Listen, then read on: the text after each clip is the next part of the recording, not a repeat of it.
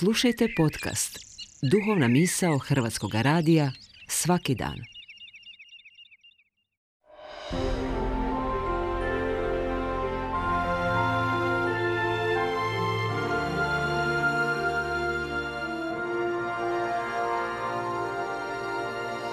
Duhovna misao. Urednica je Blaženka Jančić.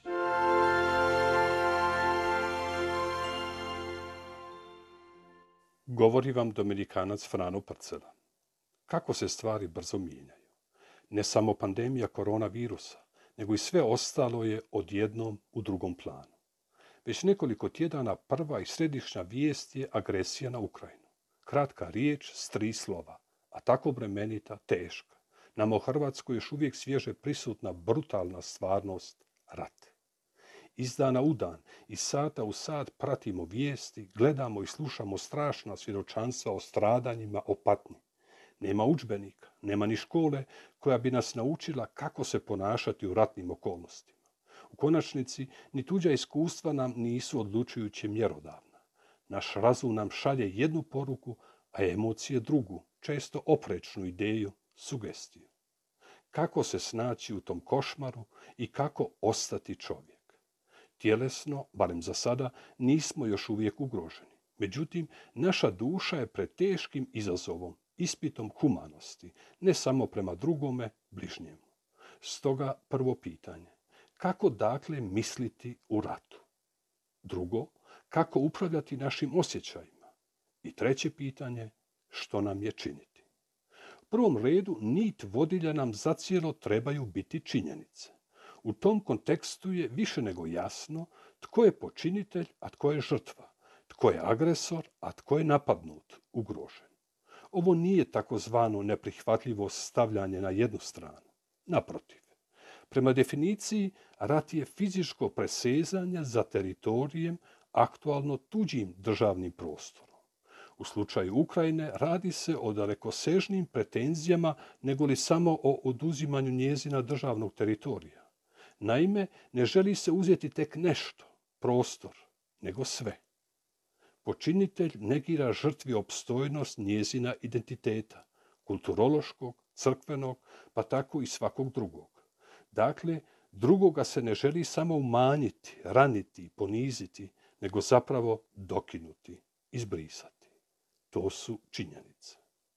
Dočim je kod činjenica lakše staloženo rezonirati, povlačiti zaključke, s emocijama je puno složenija situacija.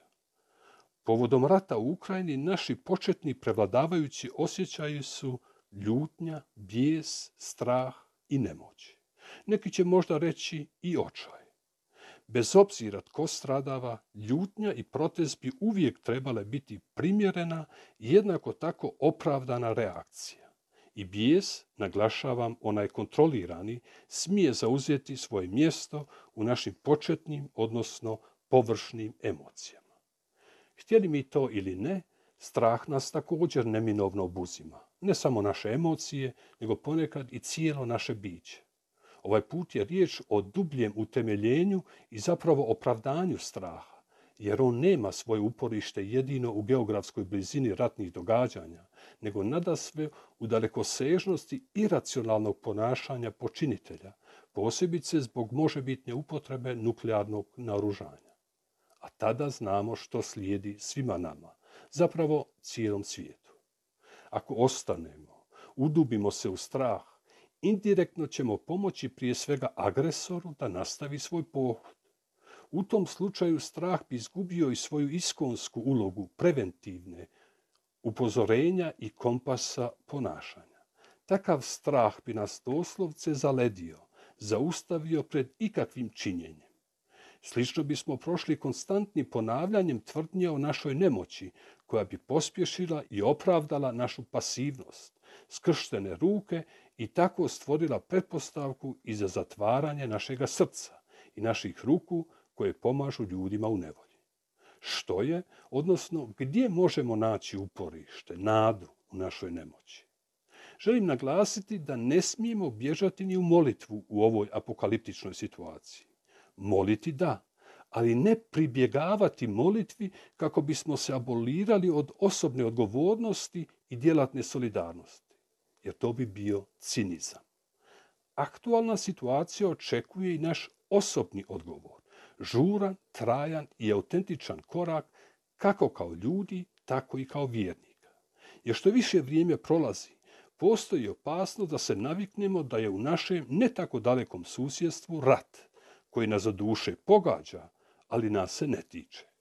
To bi bila ne samo kapitulacija, nego i naša dehumanizacija.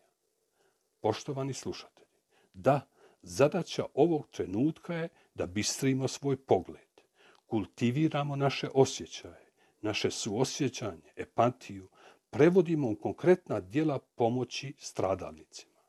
Tako će naše jasno razmišljanje i nedvosmisleno djelovanje vidati rane prognanika i liječiti srca slomljena.